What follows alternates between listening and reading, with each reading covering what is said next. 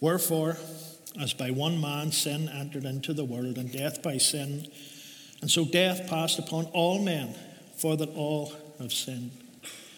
For until the law, sin was in the world, but sin is not imputed when there is no law. Nevertheless, death reigned from Adam to Moses, even over them that had not sinned after the similitude of Adam's transgression, who is the figure of him that was to come. But not as the offense, so also is the free gift. For if through the offense of one many be dead, much more the grace of God and the gift by grace, which is by one man, Jesus Christ, are hath abounded unto many.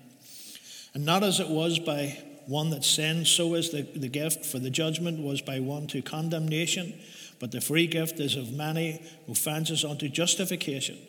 For if by one man's offence death reigned by one, much more they which receive abundance of grace of the gift of righteousness shall reign in life by one, Jesus Christ.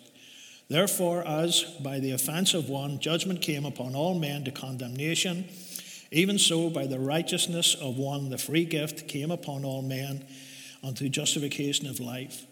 For as by one man's disobedience many were made sinners, so by the obedience of one shall many be made righteous.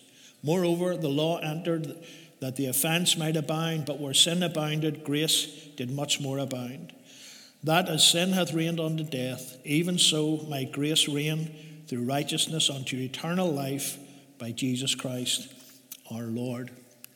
I want to take our text from the table this morning. Even the righteousness of God, which is by faith of Jesus Christ, unto all and upon all them that believe, for there is no difference. For all have sinned and come short of the glory of God. I remember, I probably told you this a couple of times, but it's in line with what we're talking about this morning. I had the privilege, a lot of years actually, just before I came into ministry, I had to stop when I came into full time ministry, but I used to go down to uh, Tillysburn or Belmont Nursing Home and hold a service. And there was a gentleman there, Alfie. And Alfie was a character, and he had nominated himself as a spokesman. So when we sang a few hymns and I'd preached a word, he thanked me on behalf of the residents. And then, of course, he had to tell me a joke. Lovely man.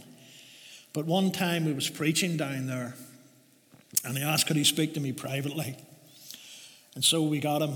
Uh, Jackie McNeese, Sally and Roy's uh, niece, she was the coordinator. Uh, she helped me bring him out uh, somewhere private, and he told me I'll not say which church, but in going to a particular church all of his life, and I mean all of his life. His parents were members of this church when he was born. He went there, he was christened there. Uh, he, he grew up there, went to Sunday school there, met his wife there, they got married there. All his children were brought, uh, christened, and then uh, he had been made an elder because of his faithfulness. And so he'd been an elder there actually most of his adult life. And then he shocked me. He said, See what you were saying this morning? No one has ever told me I needed to be saved. You see, he thought going to this church and being an elder in this church that automatically made him a Christian. Being confirmed in this church, I think, was the word he used. And it was a great pleasure of leading him to the Lord. And you know, there's many like that. Remember the late Pastor McCulloch telling me a similar story of a man who came along to Strandtown through a wedding or through a marriage. An elderly man, a widower, married a widow. And Pastor McCulloch was talking to him and led him to the Lord. And he was an abrupt man, I'm told. I don't know him. He passed away long before I started to come. But the minister from the church that he was going to come out to visit him with his new wife in this new home, and he led into him. And he said, Why did you never tell me I needed to be saved? Of course, the minister couldn't answer. He told, I could have went to a lost eternity, and you never once told me I needed to be saved. And, and like I said, it's typical of many people. But we need to tell people today that they need to be saved. We need to be saved. You can have went to a church all your life, being a faithful member, worked hard, being a teacher, a preacher, but you need to be saved. And for someone to be saved, they need to know there's such a thing called sin. And you know, one preacher I heard once said that to say to people they have sinned, it's a blow to their ego. And they try and rationalize their sins rather than admit and confess them. Sort of trying to take the, uh, any, any fault, if there was such a fault, away from them. But you know, the truth today that all men need to hear, particularly today as we believe these are the last days. The truth is that sin is a problem that affects everyone. Sin is a problem that affects everyone. We can sit here and say, well, we're church every week, I give every week, I pray, I do this. Is there a bit of pride there? Because that's the way the Pharisees spoke, and Jesus condemned it. And so we need to watch ourselves because sin is a problem that affects everyone. And sadly, it's a problem that takes many to a lost eternity. Many good people, many people I've loved dearly, and none have entered a lost eternity because they didn't want to know that they were sinners and didn't want to know about God. It was too big a challenge for their lives, for their lifestyle, whatever. And that's the saddest thing. And it's a problem that suppresses our Christian walk if we let it and keeps us from glorifying the Lord. You know, the main topic of the Bible we know is the revelation of God, who He is, and what He did for mankind. And from all other subjects that the Bible looks at, the subject is sin is given extensive treatment above all else. It, more than any other subject apart from the revelation of God and who He is, what He did. And that makes it very important because God believes it's important because it's in His Word extensively looked into and reported on. So, what's the nature of sin? Well, it's important to note that people are born into sin.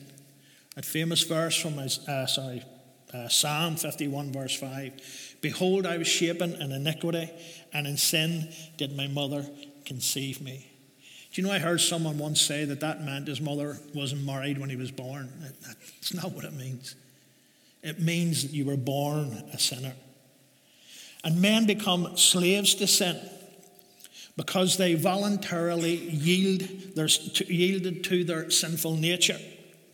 Paul said of this in Romans 6 and 16 Know ye not that to whom you yield yourself, your, yourselves servants to obey, his servants ye are, to whom ye obey, whether of sin unto death or of obedience unto righteousness. And so the truth is, we are all sinners by birth. And Adam and Eve's fall brought that upon us. But when we become sinners by practice, we are responsible, we are personally responsible to God for the sins that we commit. When we become sinners by practice, in other words, by our lifestyle. You see, contrary to what some tell us, it is not our environment that makes us a sinner. It's not your socio-economic background which makes you a sinner. It's not your peers that make you a sinner, it's your nature. My last job, I used to see a lot of people who had got themselves in trouble and they got this very well paid barrister to stand up and talk about the hard life they had and the area they lived in and the influence of peers. All excuses for what they had done. But you know something, church? The greatest barrister in the world, and there are good, godly men and women there doing that job. But they're going to be no good to you the day when the Lord returns if you're still in your sins. Because there's no excuse about your environment, there's no excuse about your social economic background. There's no excuse about your friends made you do anything I did in my life. People can say, well, you're influenced by your friends. No, it wasn't. I did it. They were, in fact, they were probably more influenced by me. But it's not an excuse, it's our nature. You see, mankind's tendency is towards sin. It's like a magnet to metal, it draws us in. I told you many times about it uh, when I was studying psychology for one of my degrees that they showed you this uh, research that had been done. And these two mothers brought these two toddlers, two, three years of age at the most, They brought them into the room, made sure the children were comfortable in that environment, and the two mothers left. The room was full of toys. And within about a minute, the two of them were fighting over one toy. That's it's in our nature, that greed. That, you know, me and me only. We, our tendency is towards sin from we're born. And you know, sin is also the denial of God's right to demand righteousness. Because in the beginning, God set boundaries for mankind to live by. And this is the story of Genesis 3 and the fall. And so when Adam sinned, he overstepped these boundaries that the Lord had set. And people by nature don't like to hear this. As I've said, they resent being told that they cannot do something. You know, with some people, when you tell them they cannot do something, it's like waving a red flag at a bull. No one's going to tell me what to do. No one's going to tell me how to live. I've heard that many times. I'm a good person. I live my life the way I want to live. And that's your tendency to sin just drawing you in.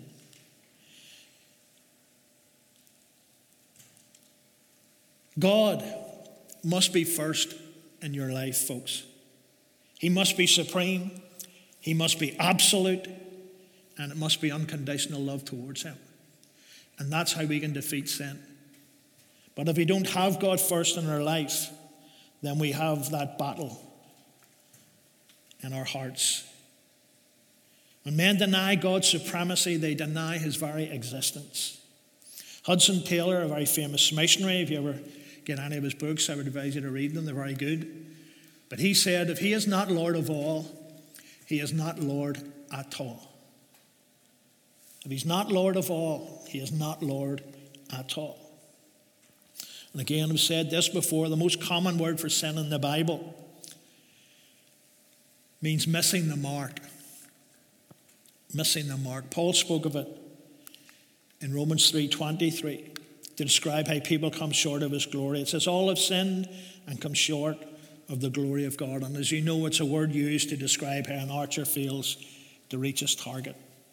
This young armor bearer, he's hiding somewhere safe, uh, watches him firing at the targets, and if it's short of the target, he would cry out uh, in Hebrew, not in English, You have sinned. In other words, you have fallen short of the mark. His arrow did not reach the target.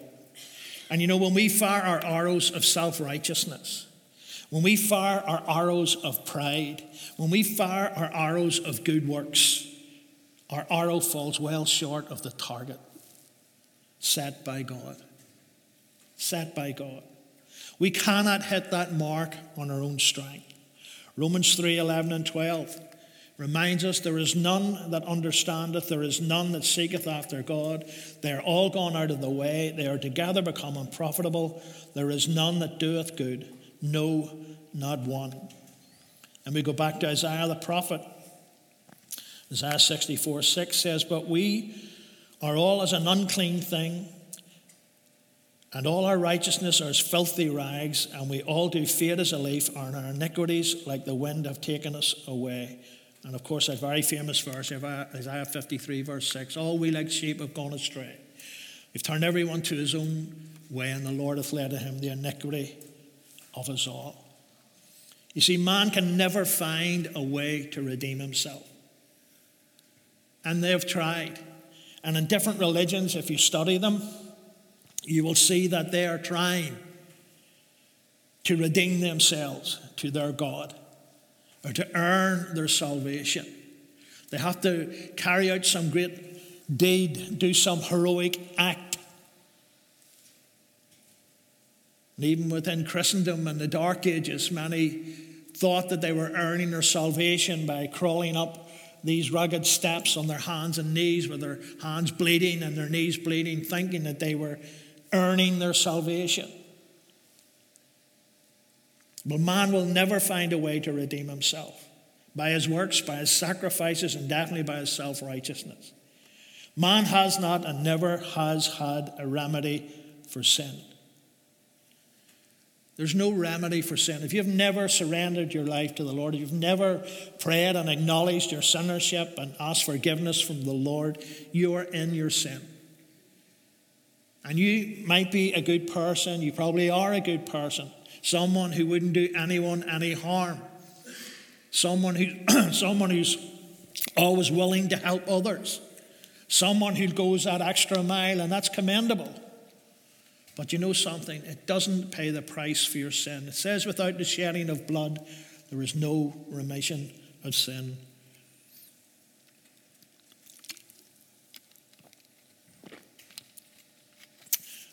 Well, we've got to give God, we've got to give God the, the glory this morning, for there is a remedy for sin. You know, the Bible's very clear of the horrors, of the ugliness, of the ultimate hopelessness of sin. And people will never understand their need of salvation if they don't understand their sinful nature. Why do people do what they do? Why do they live the way they live? Because they don't understand their sinful nature. And they won't let their ego be harmed by saying their sins. Why do they live sexually immoral lives? Because they're influenced by others and they don't understand their need of salvation. And maybe is this, as, uh, as God's people, is this what we need to concentrate on? We want people to come in and feel comfortable, feel happy, feel blessed. I wonder, do we really need to let them know they're sinners? You see, we're too, we shy away from it. We'd rather let them be comfortable first. And, and as we do, it's, it's our nature. We don't want people coming in here feeling uncomfortable and feeling unwanted and feeling bad. But we've got to let them know sin is sin. There is such a thing as sin. You can't just choose how you're going to live. Why so many young people today don't know what their gender is? Because they don't have a knowledge of sin. I can choose what I want to be. I can live as I want to live. I can be who I want to be. I thought it was funny, but when you think of it, it's not funny. Watching a very well known news reader, presenter, whatever they're called. And this individual was on talking about you can be what you want, and he says, Okay, I'm a black lesbian. And you have to accept me as that. And that's how ridiculous it's got out there. But you know how it's got so ridiculous? Because men have no knowledge of their sinnership. And we need to let them know. You see, we need to let people know there's a difference between good and evil. There's a difference between light and darkness. There's a difference between spiritual life and spiritual death. And it's not that we can make them live holy lives, it's that we can give them life and give them life more abundant. Lives are being destroyed. I told you about North Belfast, highest suicide rate amongst young men, and not only in the United Kingdom, I was told in Europe. That's across the water there, Belfast Lough. And it's not the only place affected by it. Up and down through England, anxiety, depression, all these things are happening because people are being destroyed by sin.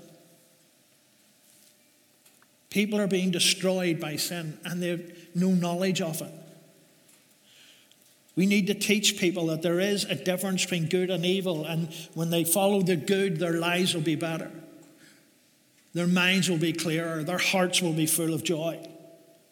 There's a difference between light and darkness. Light will give them life, will give them a purpose. But darkness just brings destruction and death. And that's the important one. They need to understand a difference between spiritual life and spiritual death. If they continue in their sins, they will indeed be lost. We shouldn't excuse sin, excuse me, because the Bible drives the I don't think it's a proper word, so forgive me if it's not a proper word, but the abomin, abominableness of sin. Our hearts should be drawn nearer to God for the deliverance from sin. You see, there's help out there. When lives are being destroyed, there's help out there. When they begin to understand by the conviction of the Holy Ghost that what they're doing is destroying them, that there's no joy in it. They're drinking from broken cisterns.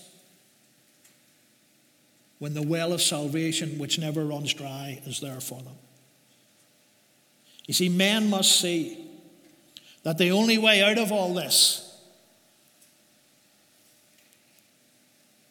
is that Christ bore the penalty for the sins of the world. Men mock Jesus today. Men take his name in vain today. His name is used openly for rude jokes today. They think it's funny. But if they really realize what he did, the pain he suffered, the anguish, the thirst, and the death he died, when men begin to realize he did that for you, how many would do that?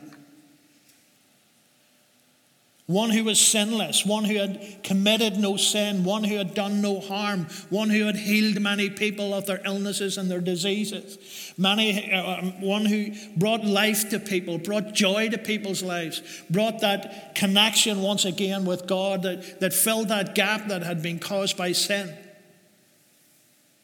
But no, it's someone who's going to make your life a misery and you're not allowed to do this and you're not allowed to do that and you have to be so holy. And that's not Jesus. Jesus condemned self righteousness, Jesus condemned Pharisaicalism. You see, we see and we know from Genesis 3 that sin brought a curse on sinners. But Paul said concerning that, Christ hath redeemed us from the curse of the law, being made a curse for us, for it is written, Cursed is every one that hangeth on a tree. He who knew no sin became sin for mankind, to deliver us from that which is destroying us, to deliver us from that which will bring us into a lost eternity, and grant unto us that free gift of eternal life. If men knew this, they would turn to him. And it's our job to let them know. All of humanity's sin, think of it, was placed in him. And he remained the sinless, spotless sacrifice. Not a word of bitterness, not a word of revenge on the cross. Quite the opposite. Forgive them, for they know not what they do. Even on his death, he remained sinless and spotless, Lamb of God. And you know something, the reality today, whether people like it or not, and even sadly some ministers deny this, and they went publicly on, uh, on television and said it. But without Jesus, there is no other hope for humanity. There's not several roads leading to heaven, folks. Jesus says, I am. That means me. I am the truth, the life, and the way. There is no other way. There's no other hope for humanity but the Lord Jesus Christ. And his death on the cross, his sacrifice on our behalf, what did it do? It cleansed us from all sin. 1 John 1 and 7 said, But if we walk in the light as he is in the light, we have fellowship one with another. And the blood of Jesus Christ, his Son, cleanses us from all sin. Cleanses us from all sin. You know, there's no longer any sin there. It's like when you wash the, the dirt of your hands, they're clean again. Well, He washed our sins away. And the, thing is, too, really, when we'll sidestep a moment, we need to realize that person sitting beside us, uh, on whom we hold a grudge, they've been cleansed from their sin. So why are you still remembering it? Because in God's eyes, it's not there. Oh, but you don't know. I know I don't know, but Jesus knows. And like I said last week, in the same way we forgive others, we will be forgiven. Sobering, I always think that's very sobering, that thought. His death on the cross, his sacrifice for us, cleansed us from all sin. And when we receive the light of divine truth, therefore, because we realize what God has done for us, then we walk in the light. When we do God's power, God's love, God's wisdom keeps and blesses us through every trial, every affliction, and every temptation. When we walk in the light. But it doesn't say it'll take temptation away, it keeps us from temptation. You know, before church, and again I'll speak about myself and no one will get offended, I didn't know I was doing wrong. I thought I was doing right. Because I didn't know. But when God came into my life, I began to see I was doing wrong. I began to realize that I was living a sinful life. I wasn't the worst person ever born, by the way. But I was living a sinful life, trying to do things on my own. But when His power, His love, His wisdom came into my life, I was able to overcome them things, the things that would, would have tempted me that I'd have given into, I no longer give into. I could control that which I could never control throughout my life, and there's my wife, there's a witness. Especially with the alcohol in me, it was worse. Temper just like that. But you know something? From Christ come into my life, I've never had a problem with it. Because He's there. He strengthens us through every trial, through every temptation. Before, when I'd have wanted to give you a Belfast kiss, I'll give you a wee handshake and tell you God loves you. God is good. You see, when sin came into the world, God's handiwork was marred and his plan for mankind was ruined. But when we repent from our sins, He's like the prophet said, He's the potter which takes the broken vessel and reshapes it and makes it a vessel of honor for His glory. Will you today let the potter take you? Oh, I give my life into the potter's hands. It's a wonderful song, that. But is it just words or is it a prayer? Because God can reshape your life. He is the potter, which has taken many broken vessels and reshaped them and made them vessels of honor for his glory. And we've had them in this church. People whose lives were in drugs, even those that get mixed up in paramilitarism. God took their lives and reshaped them, and they became vessels of honor and glory for the Lord. Those that once knew them could not believe how, how changed they were. I think I told you at a funeral, I appreciated that some of my friends said, You're a different person altogether. Some of my older friends. And I was able to tell them that God changed me because I couldn't do it. Potter takes us. But what makes us? What can destroy us? We need to be ever conscious. You know, the day you're saved, all your troubles don't stop. Sometimes they get worse. Sometimes the devil wants to stop you from the road you're taking. Found a very good thing recently on the internet. This botanist was speaking, and he asked a question. And he said, If the wormhole in the apple, he asked, does it start from the outside or from the inside? And of course, everyone answered from the outside. The worms crawl under the trees, up on the branches along the, and then they eat into the apple. But he replied, No, it doesn't. According to him, I'm going to tell you this, you'll probably go home and wash all your apples. He replied that the egg from which the worm came was laid in the apple's blossom, and the worm was hatched in the apple's heart and bore its way out. This is exactly how the worm of sin starts its destructive, deadly work in human life. That little seed is planted in your heart and it works its way out and reveals itself and its deadly work in human life. And so the heart has to be sound because if it's not sound, the life will be distorted and the life will be mutilated. But on the other hand, where we use the, the, this little worm in the apple as an illustration of sin in our hearts. If we allow God's work, that sounds strange saying allow God, but you know something? We have a part to play in our walk with God. You know, God just doesn't make everything easy for us. We have to trust Him and go forward. And when we, He starts His work in our hearts and gives us new life and grants us eternal life, as we put our faith in Him, then we are granted eternal life in Him. When? When we put our trust in Him. You see, church, uh, uh our, our initial uh, text, one of them anyway, Romans 3, said a phrase, it says, There is no difference. All have sinned. And you know something? And I quote the Word of God this is not my opinion, not what I think, it's the Word of God.